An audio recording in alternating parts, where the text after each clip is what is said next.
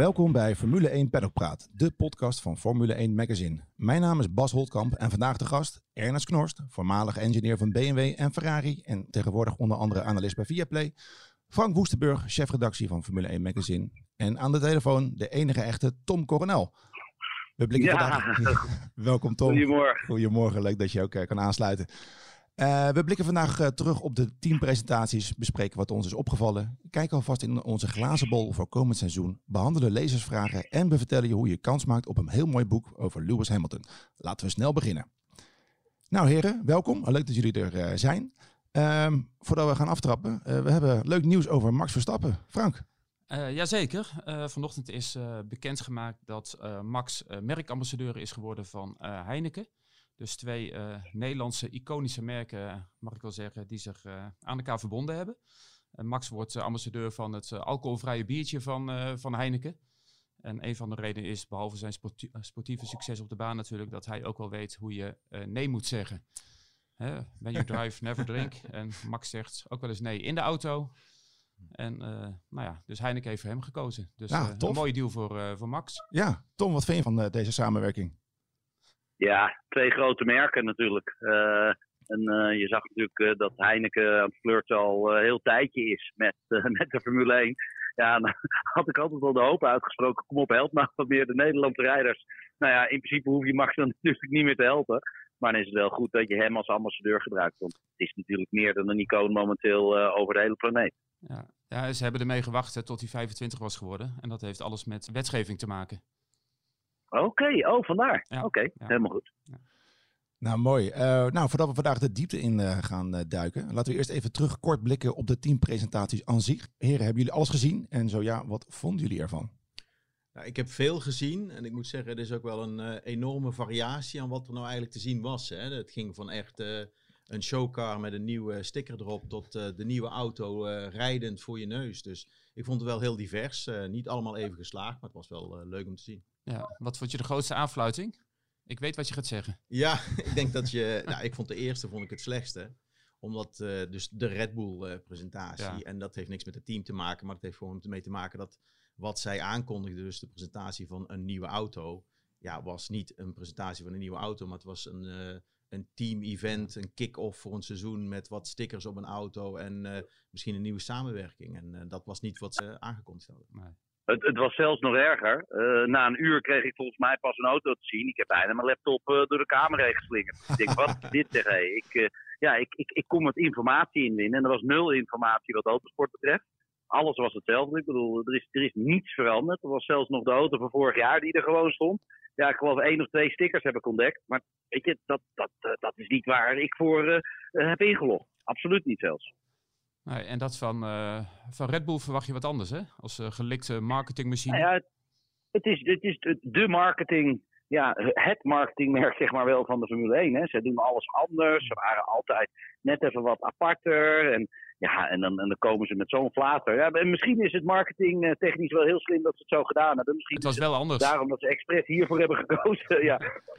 Maar het was dit was zeker niet Red Bull waardig. Het was het eerste event waar de grote baas er niet meer eh, echt de vinger in de pap had. Hè? Dus eh, ik weet Ook niet dat. hoeveel eh, dat best nog eh, invloed heeft. Maar Ja. je ziet toch dat dan eh, misschien dingetjes iets anders lopen dan eh, wat ze gewend waren. Ja, dus ik denk dat we wel eh, eens zijn dat eh, Red Bull onderaan staat qua beste presentatie. Wie vonden jullie op nummer 1 staan? Dus dit is denk ik voor Ernest denk ik een, een inkopper. Maar dan, dan, dan ga ik hem wel eventjes wat, wat bijdragen.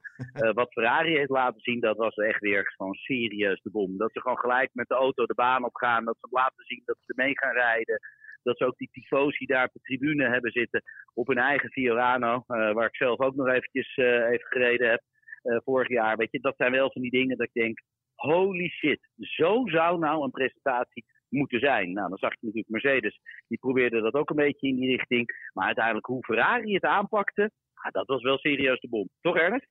Ja, dat, dat eh, getuigt ook van vertrouwen. Hè? Dus eh, dat je die auto, eh zou ik maar zeggen, gelijk voor het eh on-plan publiek voorstelt. Eh, kijk, al die auto's worden nu op een andere manier voorbereid dan toen eh, wij nog in de Formule 1 zaten. Toen ging je testen. En de eerste test ging er nog wel eens wat mis. Nu gaan die auto's allemaal op uh, dyno's, proefbanken, volledige autoproefbanken.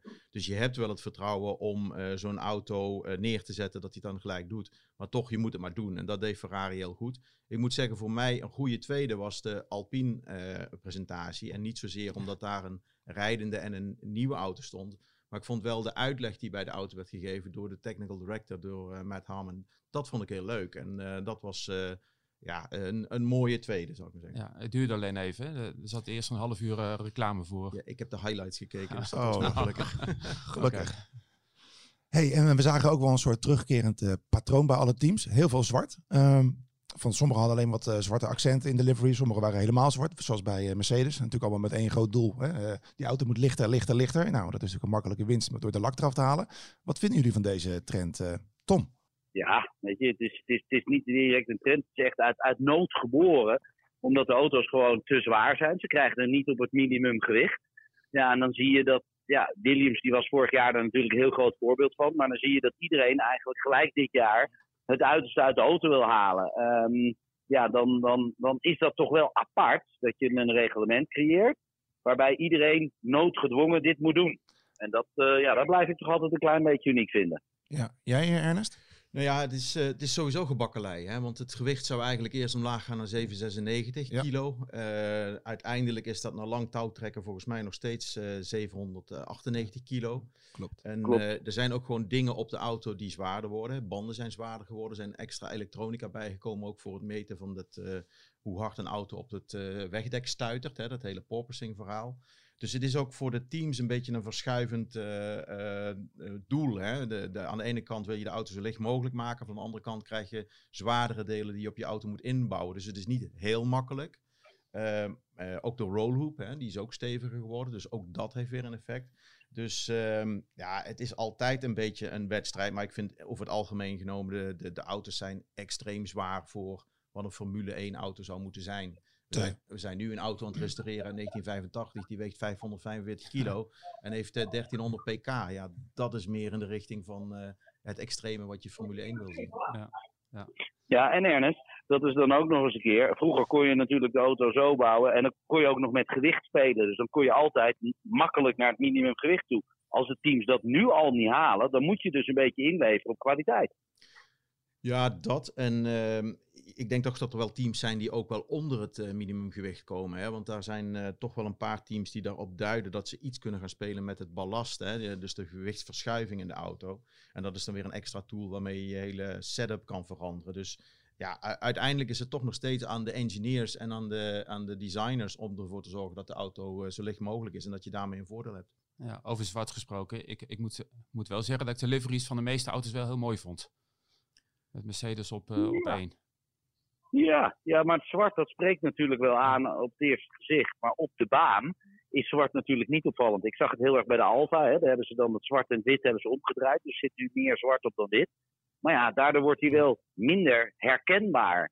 Ehm, eh, de, de Williams is zwart, eh, de, de, de, de Mercedes is zwart, eh, de, de, de Red Bull is al donkerblauw. Weet je, dus ik, ja, ik weet niet. Ik, ik ben toch wel gewoon van het direct kunnen zien. Oh, Ja. dat, is, dat is die auto. Zoals bij een Alpine of een Alfa Tauri. Ja, eens. Hey, en eh, vorig jaar waren natuurlijk voor het eerst de nieuwe regels. Nou, we zagen allemaal eh, bijzondere ontwerpen, van de Ferrari tot Red Bull tot eh, de no-sidepod eh, van eh, Mercedes. Eh, dit jaar, hè, iedereen is wat meer gewend met de nieuwe regels. Is, is nog iets opgevallen qua vormgeving dit jaar? Nou ja, ik, ik vind eigenlijk het opvallende dat, er, dat mensen toch hun spoor hebben gekozen. Hè. Mensen, teams hebben hun spoor gekozen en, en wijken daar heel beperkt van af. Ik vind de grootste verandering zit bij Aston Martin. Die zijn echt richting van Red Bull opgeschoven met de vorm en de, de, de, de ideeën achter een sidepod. Is ook niet zo verwonderlijk, want er zijn mensen van Red Bull die hoog in het designteam zaten van Red Bull. Dan Fellows, die is eh, naar Aston Martin overgestapt. Dus die neemt die filosofie en ideeën mee. Maar de rest is eigenlijk, Ferrari is hun, ja, noem het die badkuip eh, eh, layout trouw gebleven. Eh, ook Mercedes heeft wel iets aangepast aan die hele minimalistische sidepods.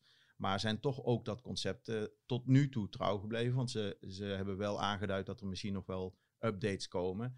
Dus, en het is ook denk ik een beetje te verwachten, want je hebt zo'n beperking op aero track uh, time, eigenlijk tijd om te testen en ook je budgetten.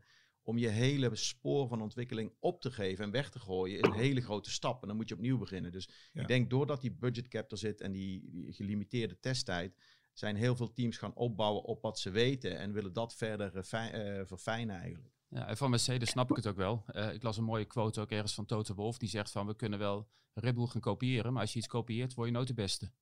Nee, dat. En ik denk ook dat Mercedes had echt een probleem vorig jaar met de packaging van de motor. Hè, van de uitlaten. Die waren eigenlijk heel erg gebogen. En dat is hetzelfde als je een tuinslang hebt. Als je die knikt, dan komt er geen uh, water door. En dat hadden zij dus ook gekozen, doordat die verkleding zo heel dicht aan lag tegen die motor.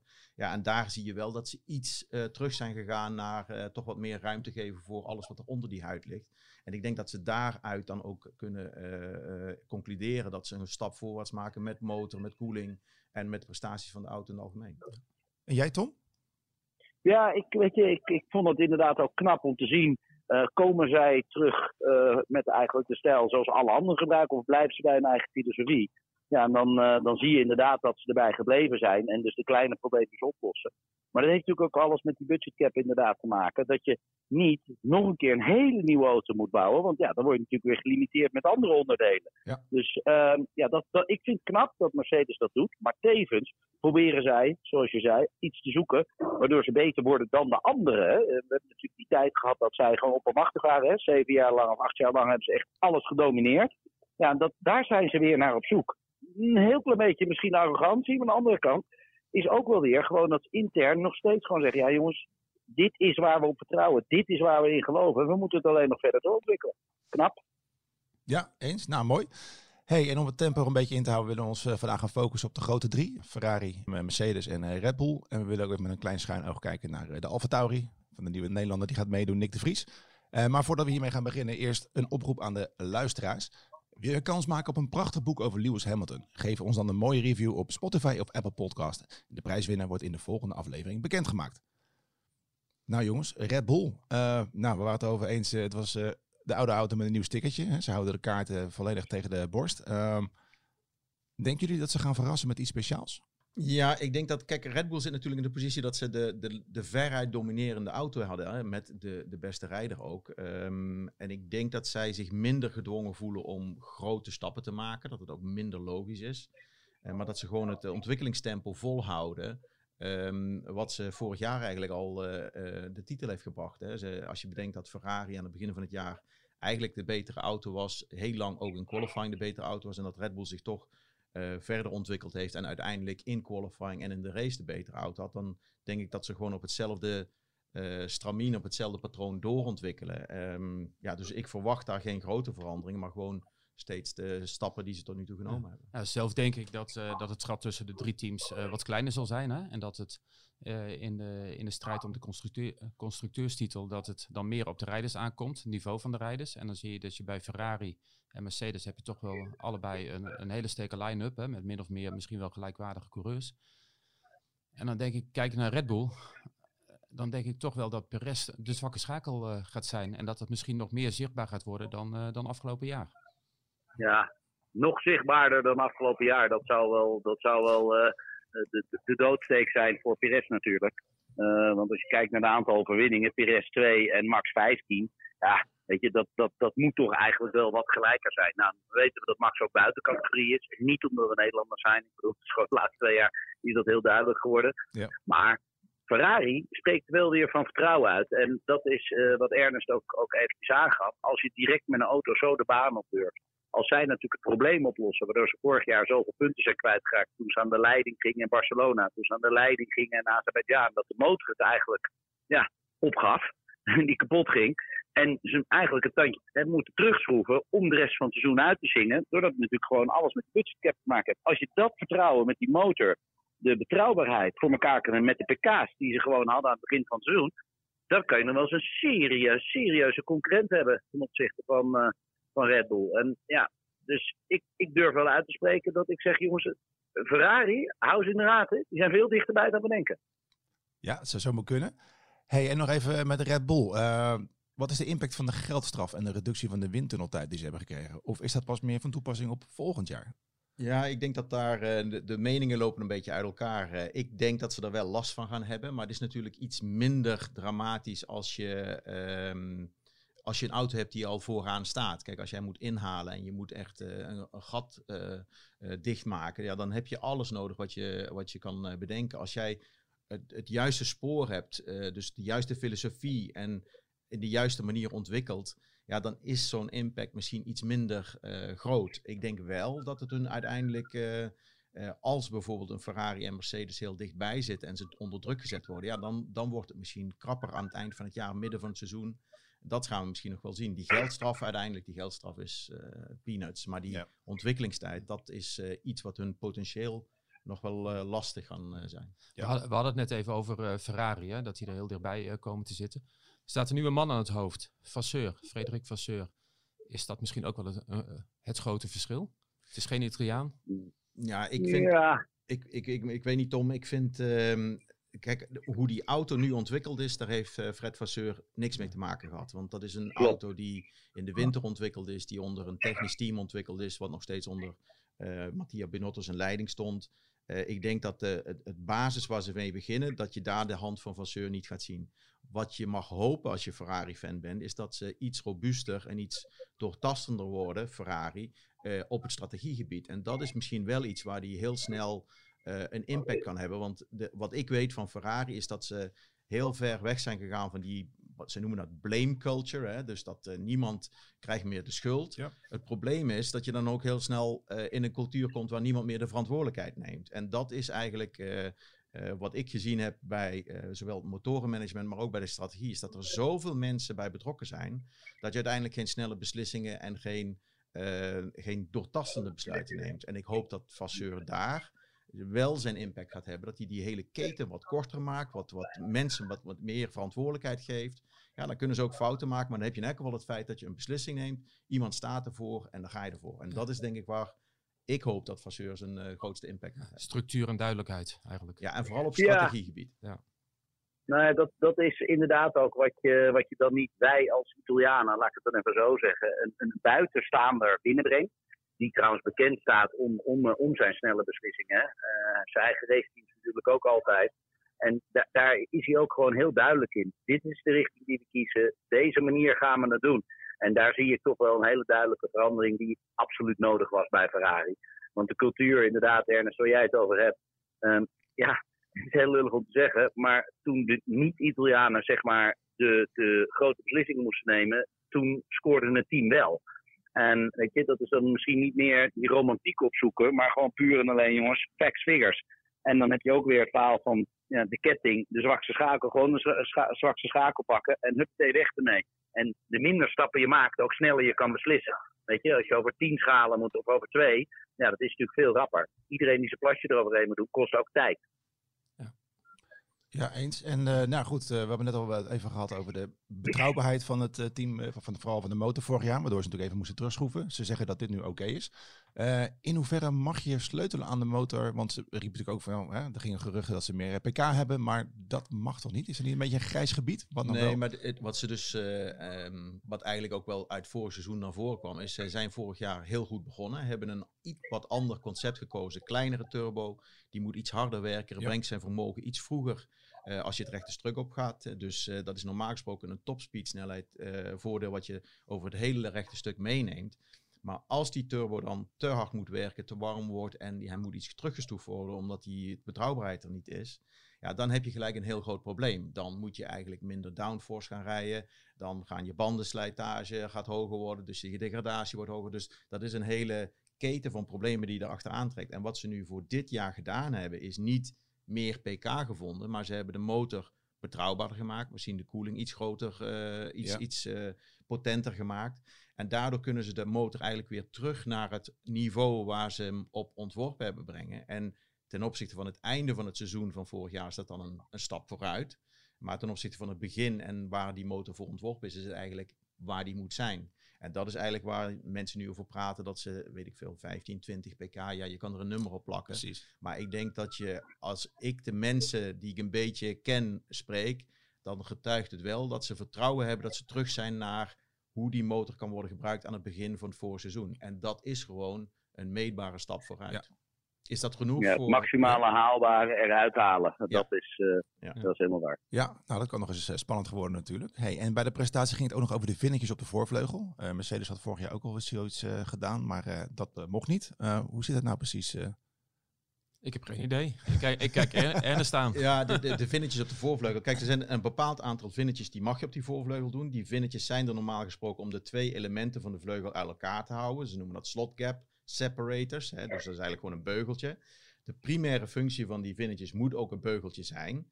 Alleen, Formule 1 zou Formule 1 niet zijn als je niet probeert daar ook nog een, een aerodynamisch voordeel uit te halen. Eh, Mercedes heeft dat vorig jaar gedaan.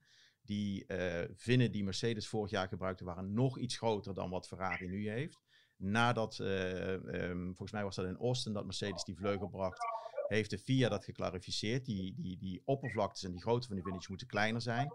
Die vinnen die Ferrari nu brengt, zijn voldoen aan die eisen.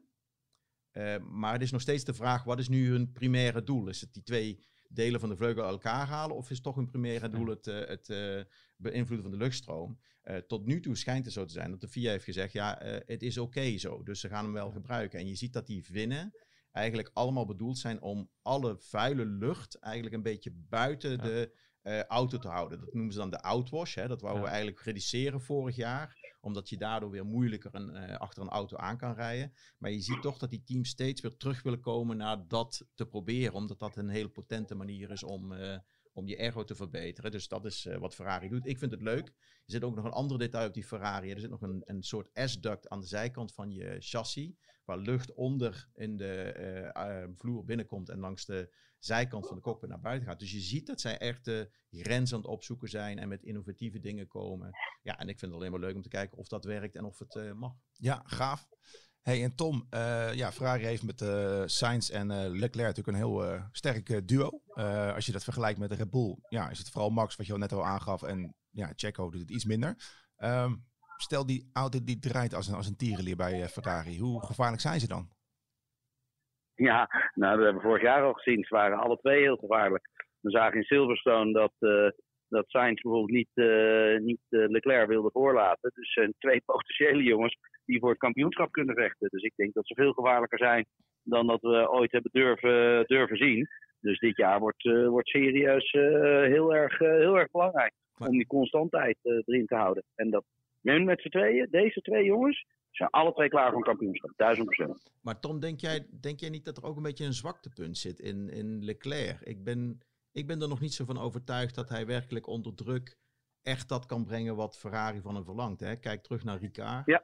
Als de druk er Ja. echt op staat, dan heb ik misschien nog wel meer vertrouwen in Sainz. Hè. Sainz was lastig, had het lastig met de auto vorig jaar. Maar toen hij eenmaal een beetje die auto begreep, vond ik hem als leider en als, als eh, iemand die een kampioenschap kan, kan forceren. Ja, ik vond hem wel eh, best wel Sterker. goed daarin. Ja. Ja, nou dat is ook de reden waarom ik altijd heb gezegd dat ik Sainz beter vind dan Leclerc. Dus jij ziet ook diezelfde potentie die ik zie. En dat hebben we natuurlijk het jaar daarvoor ook gezien. Want Sainz kwam eigenlijk als tweede rijder binnen. Maar ging volgens mij kampioenschap uit met meer punten dan Leclerc. Maar weet je, Leclerc is natuurlijk toch een klein beetje lieveling hoe die daar is binnengekomen. Ja. Maar die kan dus eigenlijk ook alleen maar verliezen. En eh, ik denk dat daardoor ook, ook Sainz, eh, het einde van het seizoen, zag je inderdaad dat hij de auto steeds beter begreep. En de kwalificatie was net even die paar duizendste tekort. Maar hij zit er zo dik bovenop dat ik eh, absoluut ook meer zie wat, eh, wat jij ook ziet eh, in Sainz dan in Leclerc. Ja. Hey, en dan springen we even van eh, rood naar eh, zwart. Het eh, team van eh, Mercedes. Eh, die hebben ook die twee eh, coureurs van top eh, niveau. Ehm, maar wie is daar de absolute nummer één? Ik bedoel, Russell die heeft zich best wel laten zien. eh. Nou Ja, de, de absolute nummer één, dat blijft eh, Lewis Hamilton natuurlijk. En dat zal, ook, dat zal ook niet veranderen, want die man heeft zeven titels achter zijn, eh, achter zijn naam staan.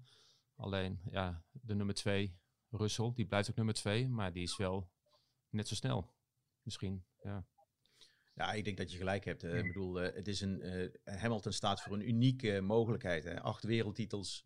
Eh, ik denk dat je sowieso eh, qua kunde en, en, en eh, qua skills is het echt een enorme topcoureur. En het is mooi dat we hem kunnen zien vechten tegen Max. Ook in een auto die eh, echt voor het kampioenschap kan gaan. Dus het zou fantastisch zijn als die twee weer op het scherpst van de snede kunnen vechten. Met misschien een Ferrari eh, erbij. Dat, eh, maar ik denk dat je binnen dat team Mercedes dat Hamilton echt nog wel de prioriteit krijgt.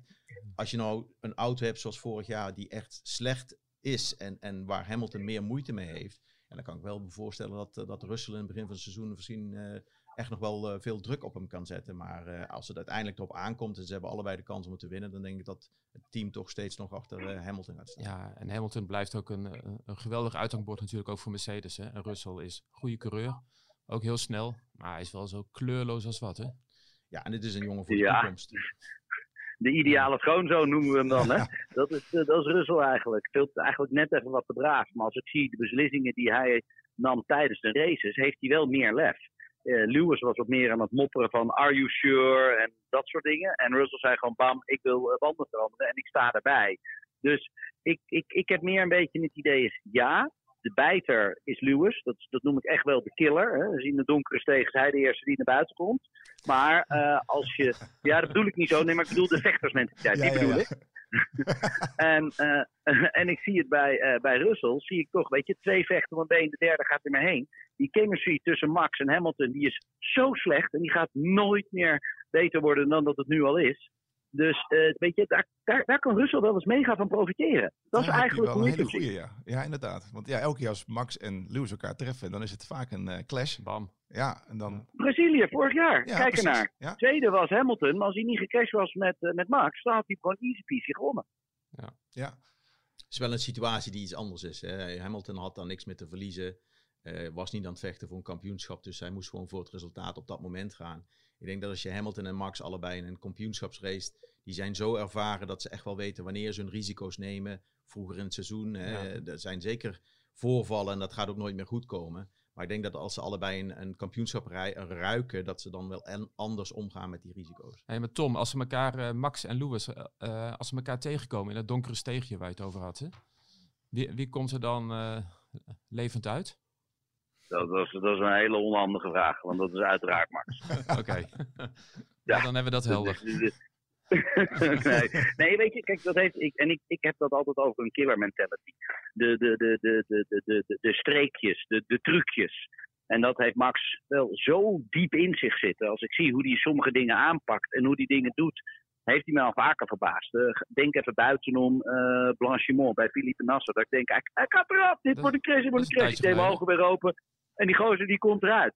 Toen zei ik al, jongens, deze gozer heeft nog geen race gewonnen. Maar deze gozer is veel beter dan wij allemaal bij elkaar denken. Want wij waren allemaal gecrashed geweest, 100%.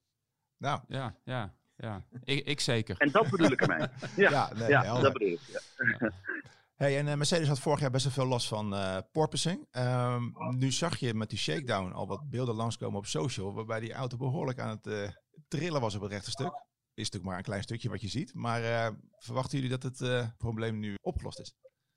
Ja, ik denk dat uh, uiteindelijk, weet je, ze hebben allemaal een jaar ervaring ermee. Ze weten allemaal wat ze moeten kijken en hoe ze moeten analyseren en ook hun tools buiten het circuit inzetten om het te, in, in kaart te brengen, dit probleem. Ik denk eerlijk gezegd dat ze betere uh, dat ze een beter startpunt hebben. Dan moet je ook bij nemen dat de regels toch wel veranderd zijn. Hè? De, de keel van de diffuser, wat het, het gedeelte wat onder de auto zit, die is uh, groter, uh, hoger geworden. Dus het, het, er zit eigenlijk minder potentie in die vloer. De randen van de vloer zijn iets hoger gekomen, dus het is iets minder agressief.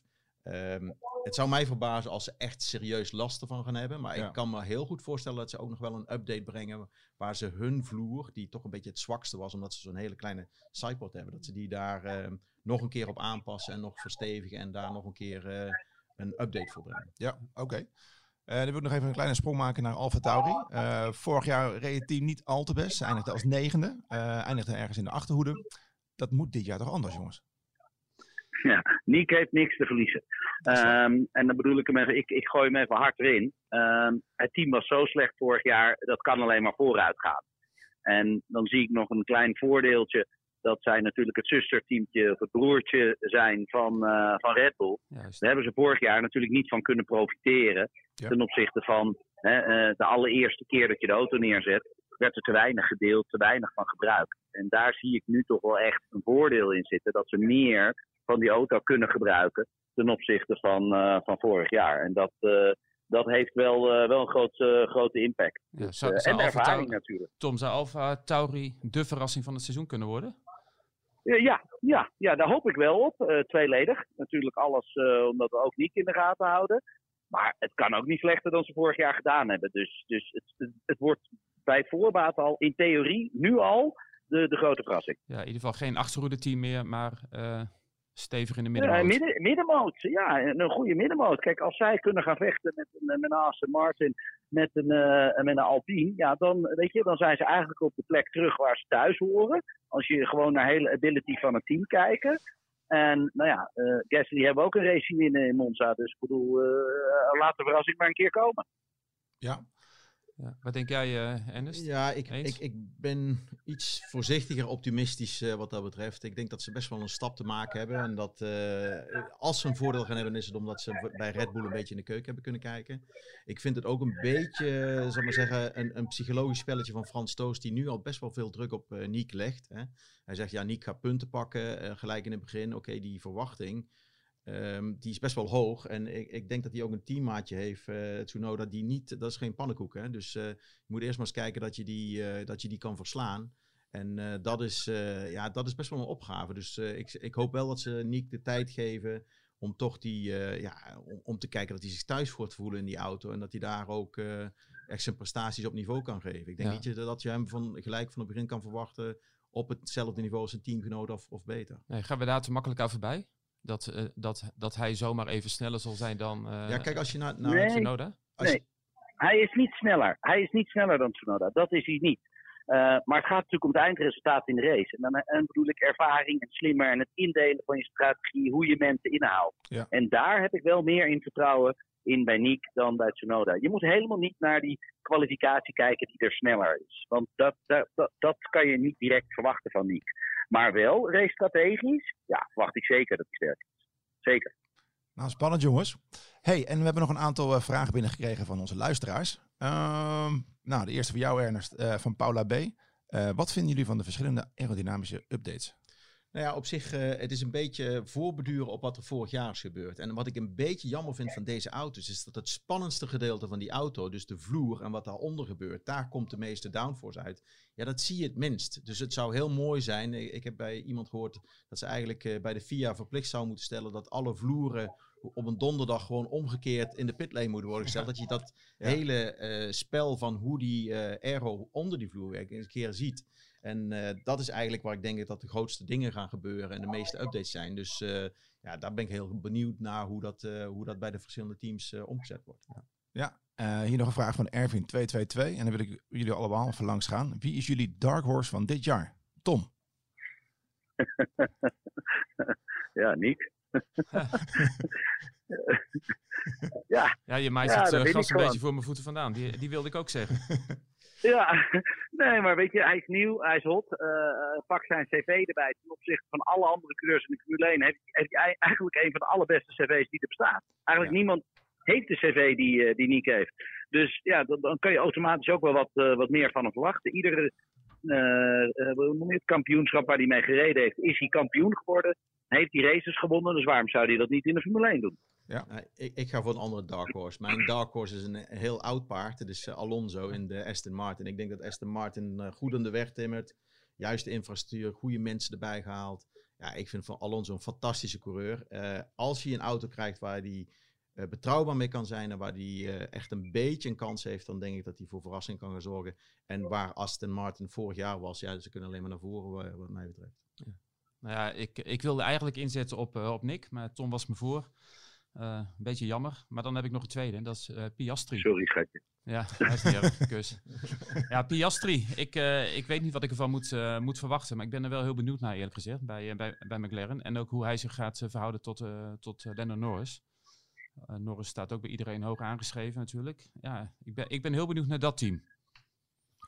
En nog een laatste vraag van Rona Dijkema. En die stel ik aan jou, Tom. wie wordt de nieuwe Latifi? dat is een goeie. ja, die Latifi, dat is, ik noem hem altijd onze Canadese vriend. Want die heeft gezorgd dat Max uiteindelijk kampioen is geworden. Uh, nee, nee, nee, nee. Dat was natuurlijk gewoon maar een moment Dat heeft Max zelf voor gezorgd. Maar jeetje, Mina, wie wordt onze nieuwe Latifi? ja, ja, ja, ja. Dat is een moeilijke, want, uh, moeilijke, want het zijn nu toch allemaal wel mensen met ervaring, weet je. Uh, ja, ik, ik zeg toch een, een, een, Logan. Omdat ik, weet je, ja, ik heb, ik heb hem nooit echt zien zien pareren. Dus ja, ja dat, is, dat is er eentje die onder druk komt te staan en die voor uh, veel ellende gaat zorgen. en nou, gaat uh, Nico, tot slot, uh, Nico Hulkenberg, gaat hij nog Haas op nee. sleeptouw nemen? nee, nee, die gozer die heeft al zijn kansen verspeeld. Ik ben heel, weet je, die is niet voor niks weg, weggebonjourd. die heeft zoveel kansen gehad. Ik, uniek dat hij weer een kans heeft gekregen. En als je één keer ja, weg bent geweest, kan je eigenlijk niet terugkomen. Dus, dus een Alonso is exceptioneel bijzonder natuurlijk. Maar normaal gesproken, als de roes erop zit, krijg je er niet meer vanaf. Nou, nou ja, dus, dus misschien ook een beetje de nieuwe Latifi. Ja, maar die heeft zoveel ervaring. Ja, ja dat denk ik helemaal niet. Okay. Ja. Okay. Hey, jongens, uh, we gaan nu richting uh, het afronden van deze podcast. Maar uh, over een aantal dagen gaan de teams testen in Bahrein. wat zeggen deze testdagen over de eerste race, Ernest? Ik denk dat je vooral gaat kijken naar uh, betrouwbaarheid. Hè? Dus uh, de, waren, de, de, regels zijn niet zozeer veranderd uh, ten opzichte van vorig jaar. Vorig jaar had je nog wel een beetje verrassing bij McLaren bijvoorbeeld. problemen met remkoelingen. En dat stopt je echt van het ontwikkelen. Ik denk dat het nu vooral erom gaat. Zijn de dingen die, die de teams denken dat ze opgelost hebben. Motorenproblemen bij Alpine en bij Ferrari. Zijn die ook werkelijk opgelost? En dat, dat ga je in Bahrein zien. Ik denk dat Bahrein nog niet echt een maatstaaf gaat zijn voor uh, de echte pure pace, dat zal je toch eerst in de race gaan zien en in qualifying eigenlijk eerst. Dus uh, ja, vooral betrouwbaarheid en hoe goed dat de auto's uh, makkelijk een rondetijden kunnen rijden. Ja, ja natuurlijk vorig jaar hadden we natuurlijk twee van die testweken. En toen kwam Mercedes ook in die tweede fase met die bizarre sidepods. dit jaar zit het natuurlijk heel dicht op de eerste race. Verwacht je dat mensen nog dingen pas gaan tonen tijdens de eerste race, Tom? Ja, ik hoop het. Ik, uh, ik denk niet dat je heel veel achter hoeft te houden, want niemand heeft eigenlijk de tijd om iets te doen. er zit maar één week tussen. Precies. En dat is, uh, dat is zo kort dat uh, dat helemaal niet erg is om nu ook gewoon alles te proberen wat je hebt liggen. Ja. Ehm, want ja, je, je wilt toch gelijk de eerste race wil je er staan. Eens, Ernest? Ja, ik denk dat er wel. Uh, ik denk dat teams echt wel uh, snel gaan doorontwikkelen. Hè. Dus het, het grote conceptwerk was vorig jaar. En nu is het eigenlijk iteratief. Hè? Iedere keer een stapje vooruit. En je hebt uh, van Alpine al gehoord dat ze weer een update brengen. Misschien zelfs al voor Bahrein Race. Dus ik denk dat je veel meer kleinere, maar goede updates gaat zien. En, en niet de grote, grote conceptuele veranderingen, eerlijk gezegd. Oké. En dan ja, als afsluiter. Wat voor seizoen gaan jullie uh, verwachten? Meer uh, spanning dan afgelopen jaar, maar wel met dezelfde winnaar? Uh, mi minder spanning. dat, meer spanning sowieso, natuurlijk. Ja. Minder spanning is niet mogelijk. ja, ik, ik, verwacht toch wel een drie-strijd eigenlijk tussen, tussen drie teams. En vijf coureurs, moet ik erbij zeggen. Want Perez heb ik, ja... ja, nou, dat is geen vriend van me. Uh, dus uh, een heel spannend seizoen, denk ik. Wat langer spannend zal blijven dan, uh, dan afgelopen jaar ook. En ik denk dat het record van het aantal overwinningen van Max, dat, dat, dat blijft wel even staan. Jij, Tom?